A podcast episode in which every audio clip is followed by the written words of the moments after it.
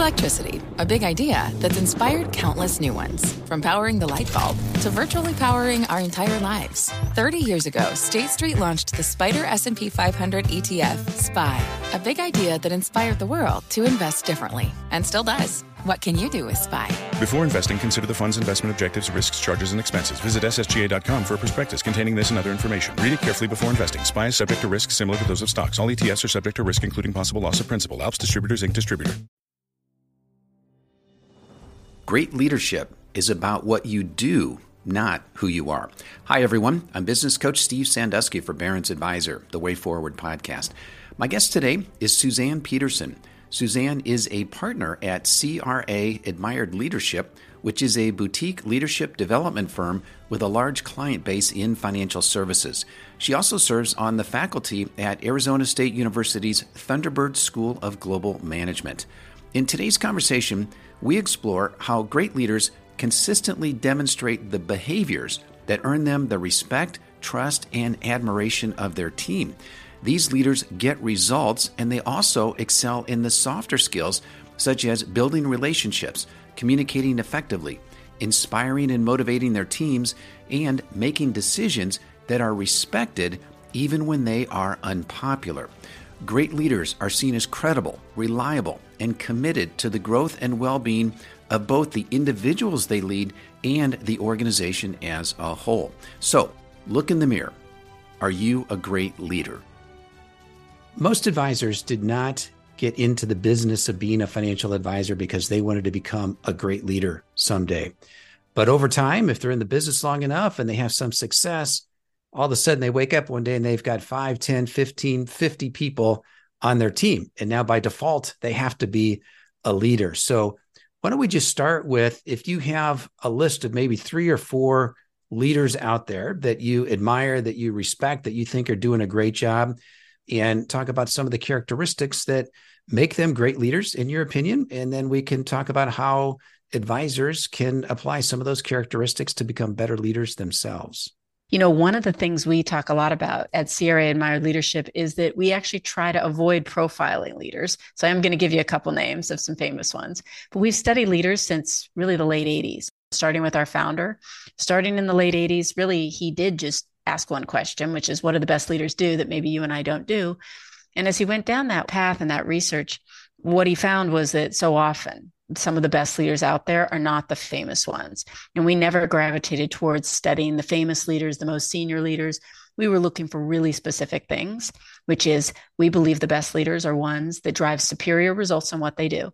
So, a financial advisor, for example, that's amazing at their acumen, their ability to build relationships, whatever it is that makes them amazing at what they do, but at the same time inspires incredible levels of loyalty, commitment, followership from clients and peers and uh, those that might report to them and their families and their friends.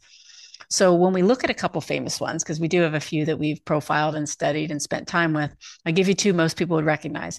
One is uh, Coach Krzyzewski or Coach K at Duke.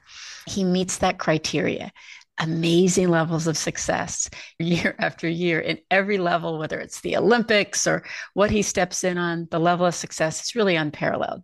But at the same time, what his players say about him, how they talk about him, what the players' families say about him, the level of followership, the way that he built those teams and cultures wasn't just about performing. Because there's a lot of athletic coaches, for example, that are amazing at with the results they produce. People wouldn't follow them the same way outside of that endeavor or really don't have the same affinity or commitment to them. They just understand they're amazingly skilled.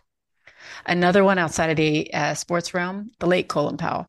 Another one, right? We really followed in terms of not only his track record of success at every level and every role, a lot of the things that he did to gain that credibility in the competence realm, but also the people that followed him, whether it be a soldier or someone in the political realm, the things people said about him was just very different than when we go and talk to leaders that are just have one side of that coin, meaning really good at what they do, but not necessarily having the followership.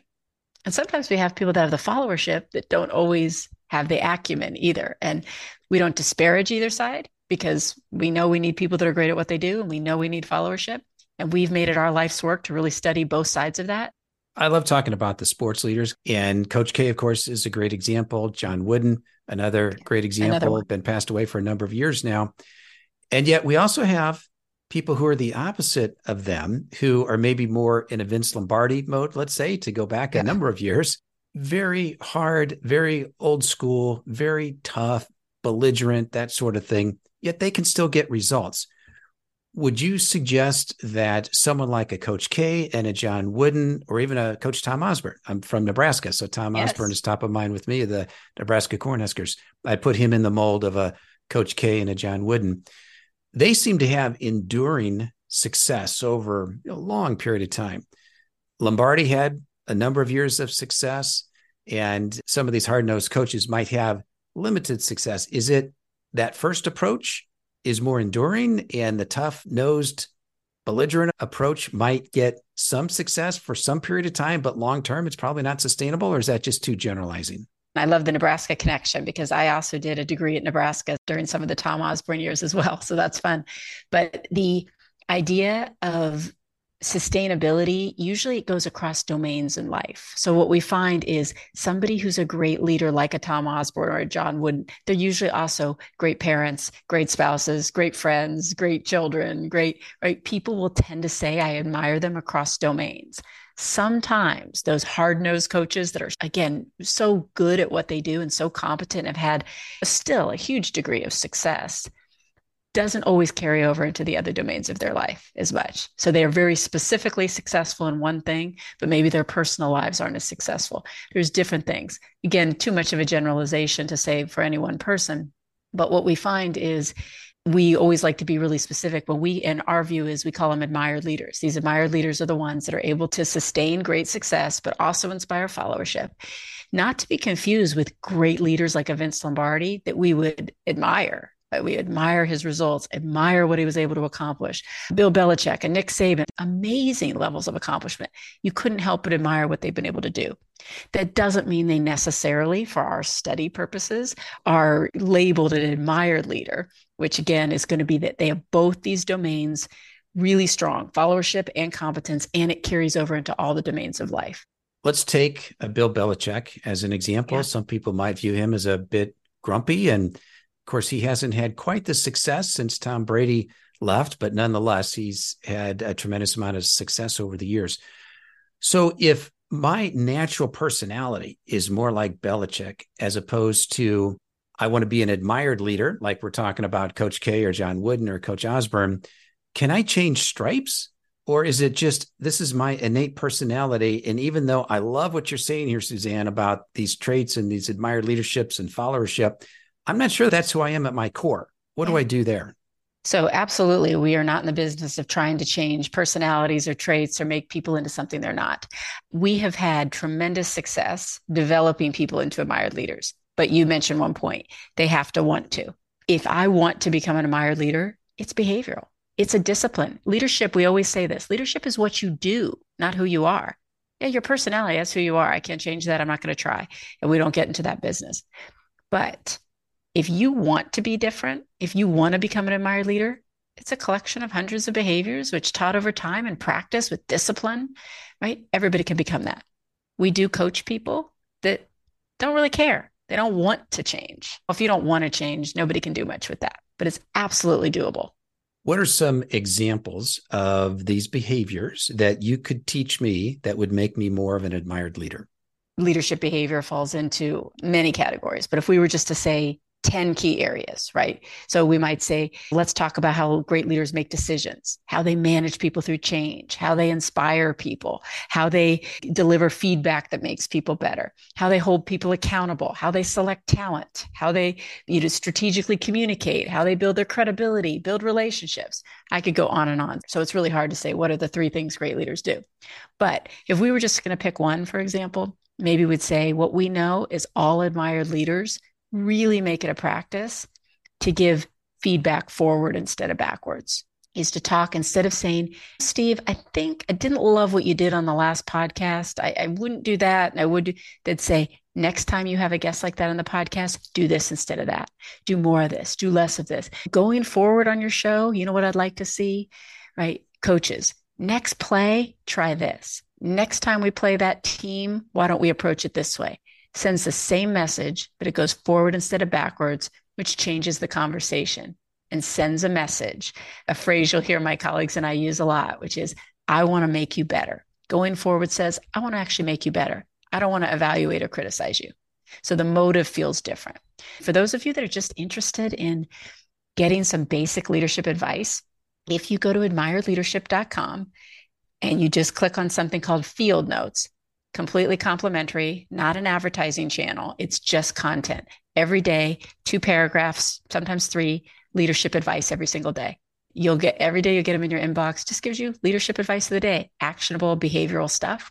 Adam Grant spoke at the Schwab conference. I suspect you may have heard his talk as well. And one of the things that he said related to this is he said, if we want to improve, rather than asking for feedback, we should ask for advice. And it sounds like that probably plays right into what you're saying here. Yeah, I think certainly. Um, we know one thing for sure, which is that feedback is a highly charged word. Hey, Steve, can I give you a little feedback? When is that ever positive? Usually that phrase. So the word itself is problematic, just like change. It gets people, gives them anxiety as well. I think that all we would say to add to that is when you ask for advice, to go say, Hey, Steve, any advice for me? Still harder for you to come up with something. If I go to you and say, if I do another podcast, what's one thing I can do differently next time? That's advice, but I'm actually uh, getting a little smaller for you and telling you to give me one thing to do differently next time. Easier for you to tell me, easier for you to think of one thing. Sometimes I think advice, feedback, everything can just get a little too big. And speaking of advice or feedback, the traditional thought is, oh, once a year we have a performance review. Nobody likes giving one, no one likes receiving one. What is the latest thinking today as far as giving feedback or giving advice to our team members? Frequency, how should it be done? What should we be doing there? People generally have three reactions to feedback. One is they shut down, silent treatment, avoid you, really don't say anything, make you dismissive of it. Two, they argue it get defensive about it. Give me examples right? Now i don't think that's accurate. What about this? They're exa- they exhaust you. Or three they counter confront they blame you blame somebody else basically turn it into you didn't give me that feedback early enough in the year. Your expectations weren't clear. All these things basically no wonder we tend to say i don't really want to give people feedback any of those three are exhausting and off-putting so maybe i'll just tell people good job and I won't say much. And so reviews often are not honest enough. They're diluted into a lot of the positives because if I really gave you the true feedback, you might give me one of those reactions. So you've learned people don't want the truth. So because of these things with feedback, we hesitate. So what we know now about performance reviews and what's going to be a little bit easier is that we know people have these reactions. So we really want to stay again out of the backwards mode.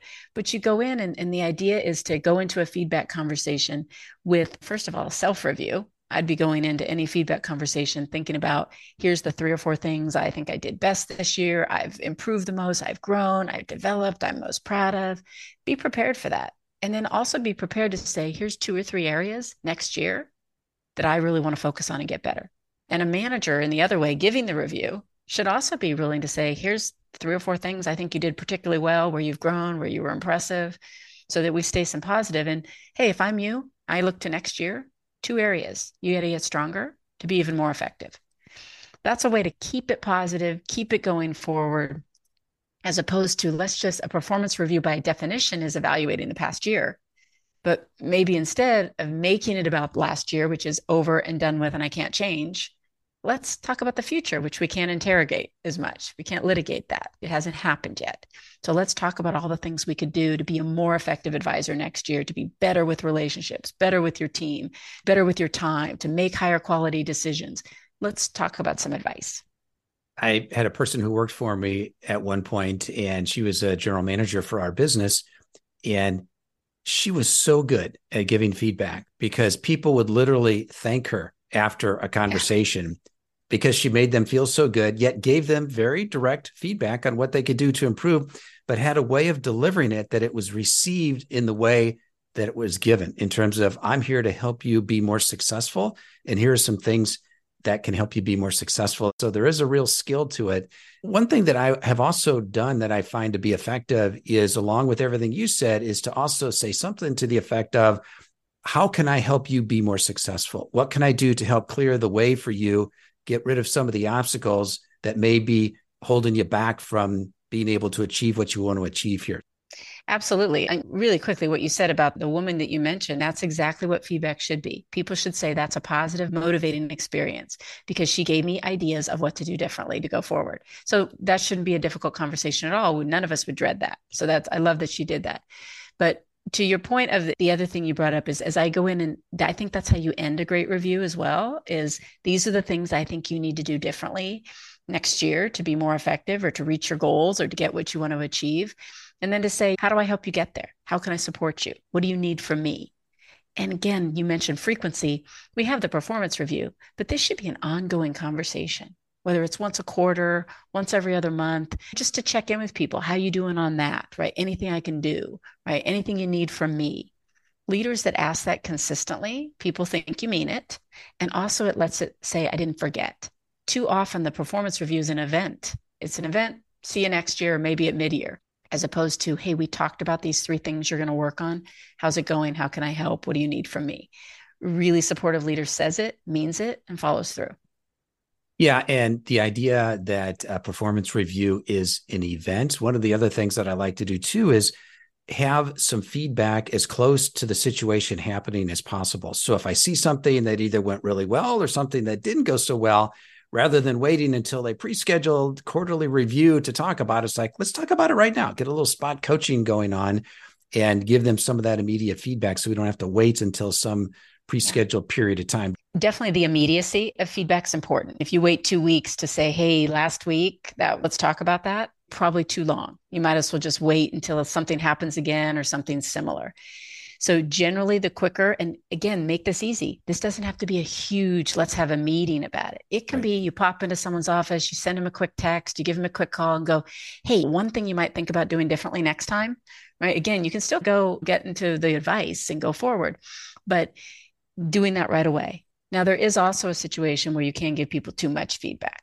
Sometimes they've had enough, right? You've given them a lot of immediate feedback, a lot of frequent feedback, and you decide they aren't quite there yet. I don't think they need another piece of feedback. This one I'm going to hold if it's not urgent and wait a little bit, or mix it with some positive feedback.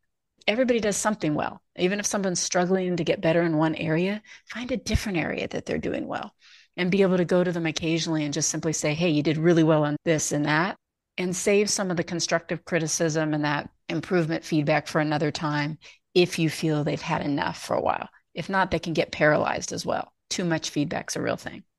One of the other key aspects of being a great leader is you have to make decisions. And in this day and age, it seems like decisions are becoming more and more difficult because we've got social media out there.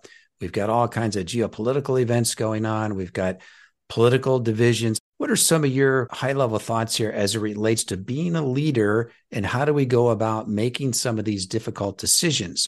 Certainly this falls in the competence bucket meaning leaders who make poor decisions have bad judgment right are too erratic in their decisions right have a bad track record don't make any decisions don't talk about decisions right this would fall into that bucket of when we talk about admire leaders being really good with they drive superior performance and results and they're highly competent but they also inspire followership. We put this in a bucket of the competence side, and we will talk to leaders about different things. Now, some of it is about timing of decisions right? They just don't, they make them too quickly, they make them too fast, or they make them too slow. Other thing is about how do they actually think about the idea of whether I should do X or Y and what are the second and third order consequences of certain things. Sometimes you decide to just do nothing, and that's a decision in and of itself. So, this is a big area where groups and teams do you make group decisions, consensus decisions? Should you make unilateral decisions? When? There's a lot in there. One of the areas that I fall back on when it comes to making difficult decisions is just values. And so I think it's really important to really clarify what your values are, both as an individual and as an organization. And so I find a lot of times when you've got a difficult decision to make, if you can fall back on your values and ask yourself, okay, based on my values, based on the firm's values, what decision would we make? And sometimes it becomes pretty clear when you run it through that filter. Uh, do you see that as well? Absolutely. And in fact, you said one thing that I think is important. We always are advising leaders to be a little bit careful about projecting personal values versus organizational values. Now, every leader has a right to personal values and the decisions they would make in line with their own personal value system. But your job is to talk mainly about the organization's value system because we occasionally, hopefully, you don't have values in radical conflict, but going back and reminding people of we do this because we value relationships above all else. We made this decision because we value service. We made this decision because excellence is one of our core values. So, talking about decisions in line of the organization's values, because the assumption is if you're here, we all share those. And if you don't share this organization's value systems, then it's not the right place for you, is the implicit assumption. So we love that. Even when mistakes are made, rather than saying, How do you make that mistake? They say, That got in the way of a value. What happened there? I did a conversation earlier with Eric Pliner, and Eric is the CEO of YSC Consulting.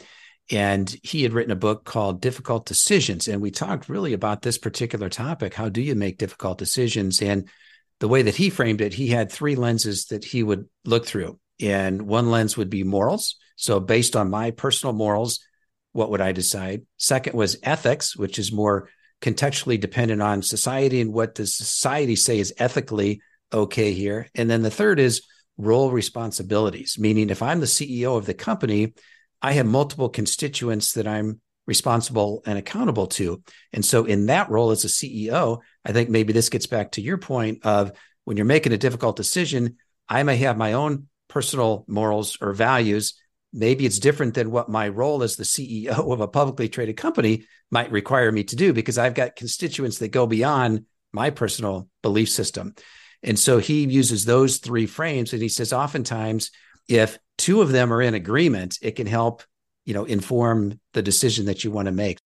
I think there's a lot of frameworks we might agree with. But when we tend to coach, we tend to coach more from that lens. So of a behavioral lens. So for example, we might go to a leader instead, and, and instead of going through a framework, we might ask a question like, how quickly do you have to make this decision? I really want to make it by Thursday to get it off your plate or because it must be made by then. So we're actually trying to get them to think about the timing of that decision. Would it be better to wait? Or if you have to move on it, you have to move on it. But if not, and they start to go, gosh, maybe I should apply that to all my decisions. You'd find in the admired leadership content that it's a lot of things leaders can say, I'm going to go try that with this next decision, as opposed to let me put a framework around it, which again, good advice, not bad. But that will be where we're a little different with very um, prescriptive tactical behaviors. Being a great leader, of course, one of your most important roles is to get results. And oftentimes, to get results, it's going to require some level of power. And I had a conversation not long ago with Professor Jeffrey Pfeffer, who wrote a number of books on power. And I was really fascinated by it. But how do you think about the role of power in leadership? And how can we help ensure that leaders use power for good as opposed to bad? Yes. So, as Professor Pfeffer would say, for sure, there's all different types of power, right? There's five sources of power and different types. Some are good, bad, different, indifferent, all that. I think at the most simplest definition, power is the ability to change behavior.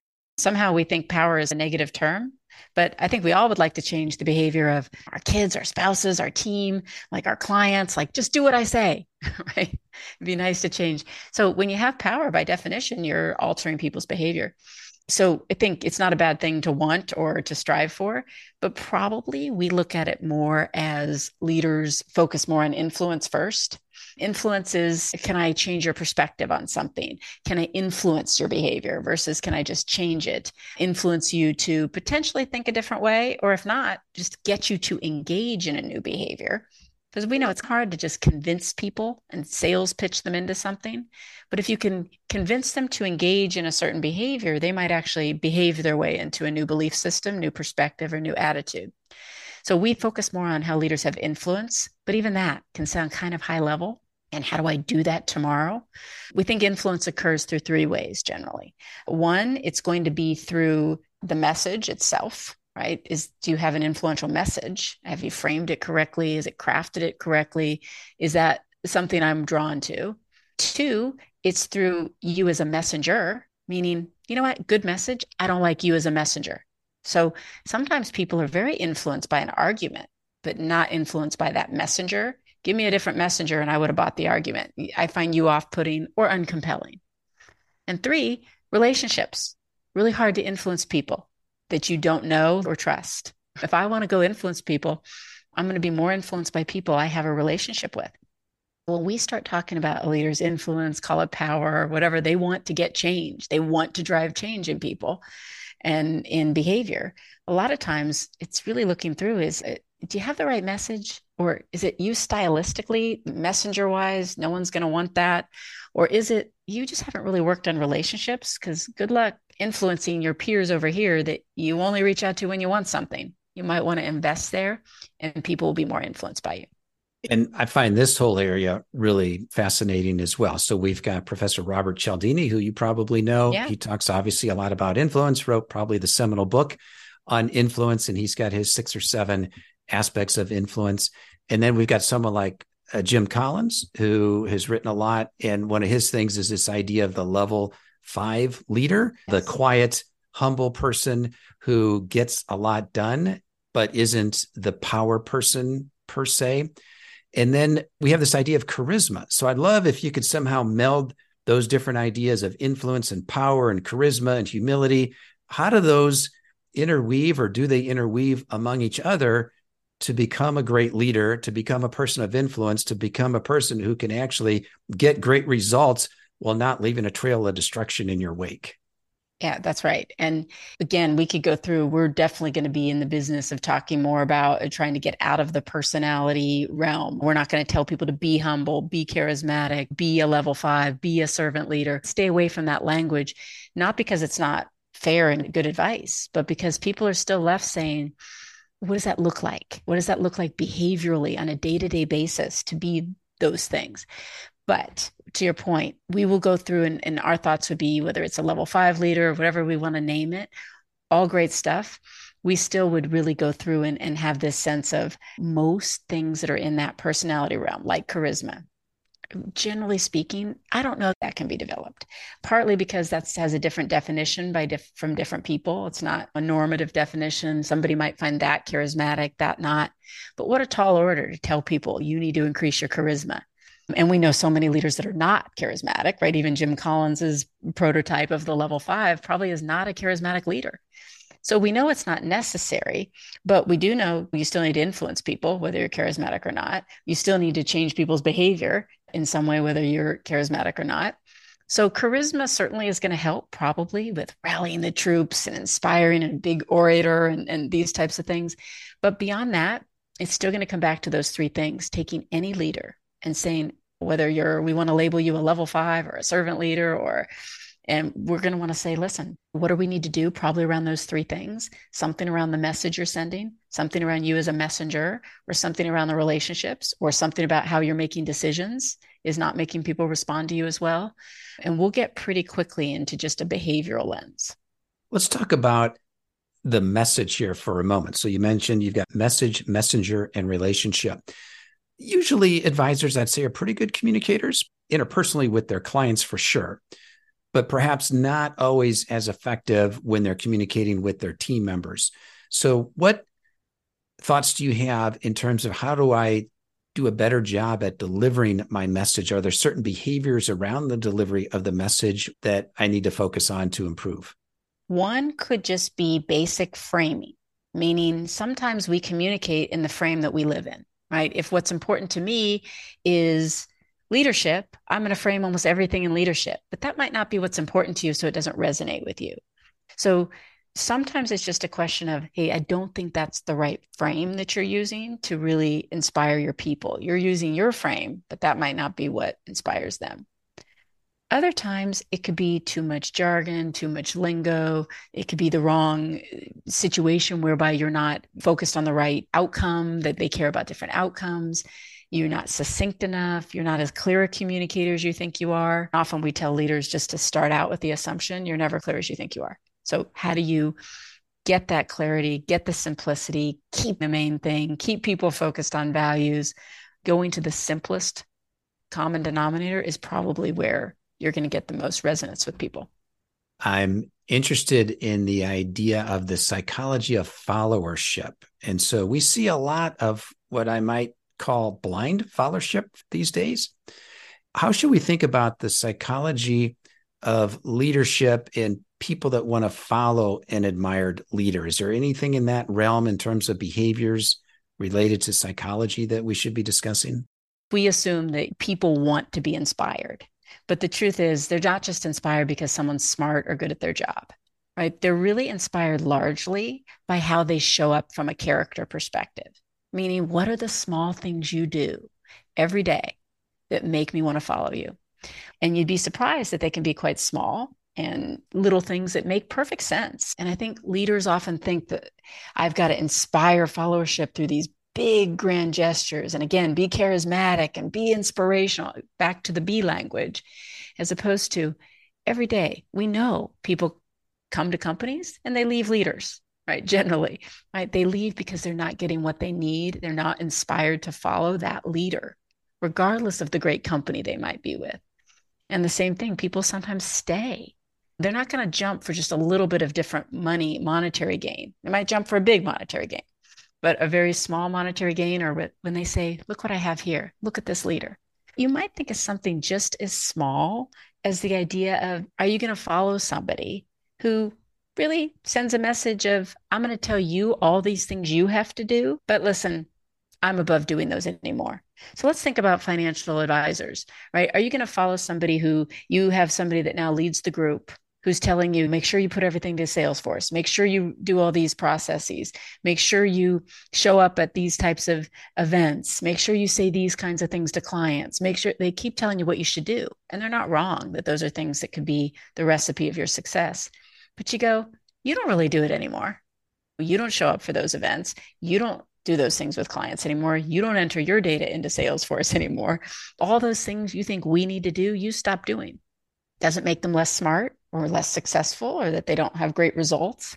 But you go, who are you going to follow? A leader who really says, listen, I ask a lot of you. I'm not above doing any of it, versus you're somebody who I ask you to do it, but I don't do any of that anymore.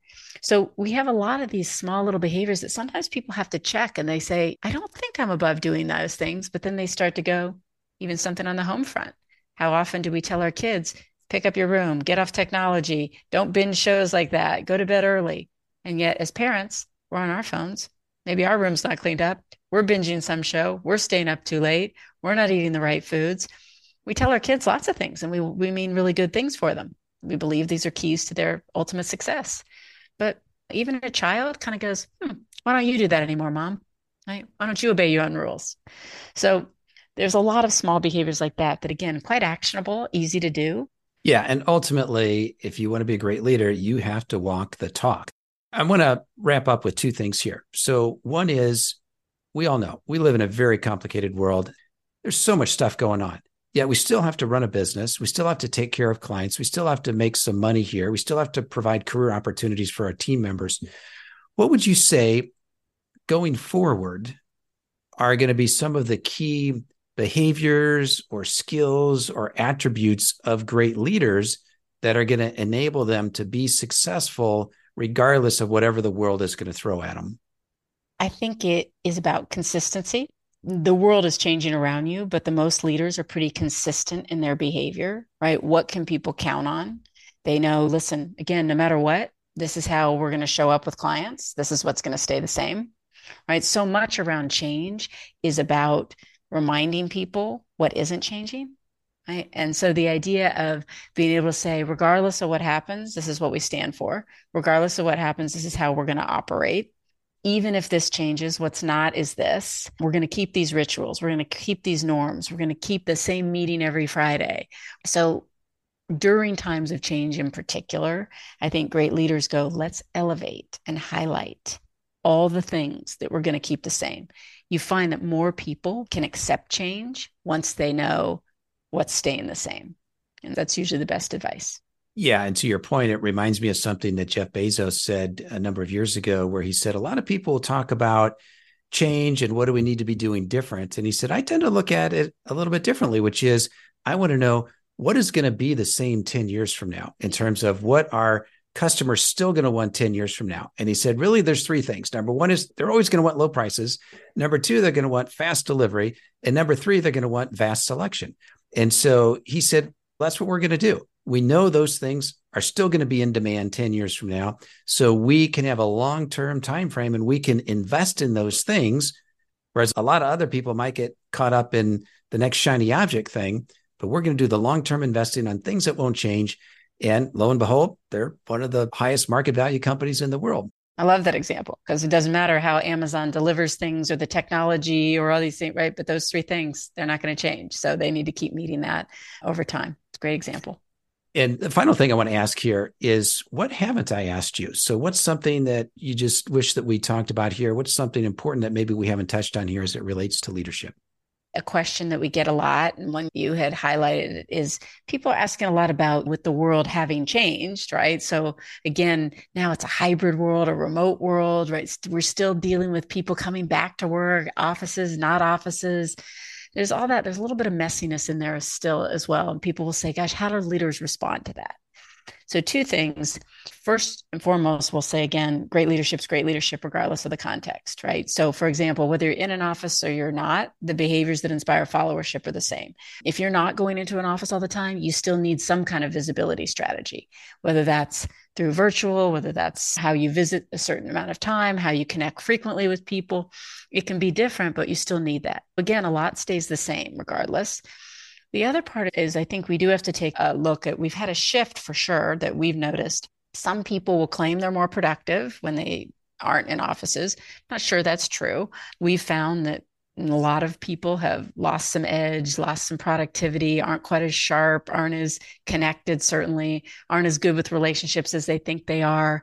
There's definitely been a little bit of a tide where I think the employee side is taking advantage of the employers more, meaning pre COVID, if somebody didn't just say, well, I have a dentist appointment at 11, I'm out of here for an hour and a half, you'd figure out, I can't do that right then. And now it's, I have a personal life. So, although we are trying to find a yin and yang, we want people to have balance and be able to have some flexibility. And so, how do we do that so people are fulfilled and happy without it feeling like people aren't as productive? They're taking advantage a little bit, they're a little lazier how do we find that spot? So i think it's a real challenge leaders are are facing but at the same time back to consistency. How do i show up relationally? How do i inspire followership? How do i hold people accountable? How do i give them feedback? How do i move people through change? The leaders that stay consistent regardless of what's going on around them tend to be the most effective. Yeah and i remember a sports coach going back to sports coaches here for a moment said that one of his key roles was not to get his players to work hard, but was to get them to want to work hard. So we talked a little bit about inspiration. Michael Nathanson, head of uh, the Colony Group, a big RIA firm, he said to me one time that he thinks of himself as the CIO, and he defined that as the Chief Inspiration Officer. Great leadership. There's a number of things that you can do, but certainly one of them is inspiring people to want to work hard for you. So, this example of the hybrid situation where we're not going to be checking up on them 24 hours a day to see what they're doing at home or whether they're going to the dentist at 11 o'clock. But if I can trust my team, if I have inspired them to want to follow me, if they buy into the values and the culture of our, of our organization, they're going to do what they need to do. And if that means I got to go to the dentist at 11 o'clock and I'm going right. to work till six or seven o'clock tonight, or I'm going to do something on the weekend, I'm going to do that. And so that may be part of that yin and yang as you talk about there that that bit of an adjustment that if i trust my team and they trust me as their leader we're going to get this stuff done and we're going to win in the end and clients are going to be happy and everything's going to work out well. So maybe that's pie in the sky but i think that's a, an aspiration and an ideal that we can all strive toward. That's where we would absolutely say it's really it's about the leader people want to work for leaders, not companies. And they say, I get up every day and I work hard because I want to make my leader look good. I want my leader to be successful. I want great things for us. I'm inspired every day. That fire that's lit under me. Now, there again, as you heard when I spoke at Schwab's Impact, I went through a few inspiration behaviors. What does light a fire under people? What are those things? And so there's a way to do that. And then there's the other way of, to your point, it seems there's certain people that they're working hard, they want to accomplish, you're on the exact same page. And those people should be doing whatever they need to and taking care of their lives. It's when we have people that are less inspired that is the problem. And is that the job of the leader or is that the job of the follower? And it really depends. Some people are uninspirable. Right? We, we've identified those types of people occasionally, but most of the time, great leaders can inspire people again if they want to and they want to put that work there. Doesn't mean it's easy, but it's doable through behaviors. Well, Suzanne, what's the best way for folks to connect with you and stay in touch and learn more about what you're doing? You can go to admiredleadership.com. There's a couple things you can do on there. One, again, just sign up for the field notes, complimentary field notes. They come day to day with to your inbox. Great pieces of leadership wisdom to keep leadership top of mind. Two, that same website, admiredleadership.com, there's a lot of complimentary content on there. Videos by some of the coaches things we think about how we talk about things events coming up that you might be interested in. And then third there is a subscription model there. If you wanted to join our community and actually get access to all our leadership content there's that option for you there to do so. So three different ways to connect and you can get us that way. We're very passionate about leadership. We really want to just make people better every day. We hope you want to join that with us as well all right. Well, Suzanne, appreciate you being on the show today. Thank you. Appreciate it, Steve. All right, that's all for today. Make sure you like and share this podcast through your favorite social platforms. And for more great podcasts, visit us at barrons.com slash podcasts. Take care and be safe.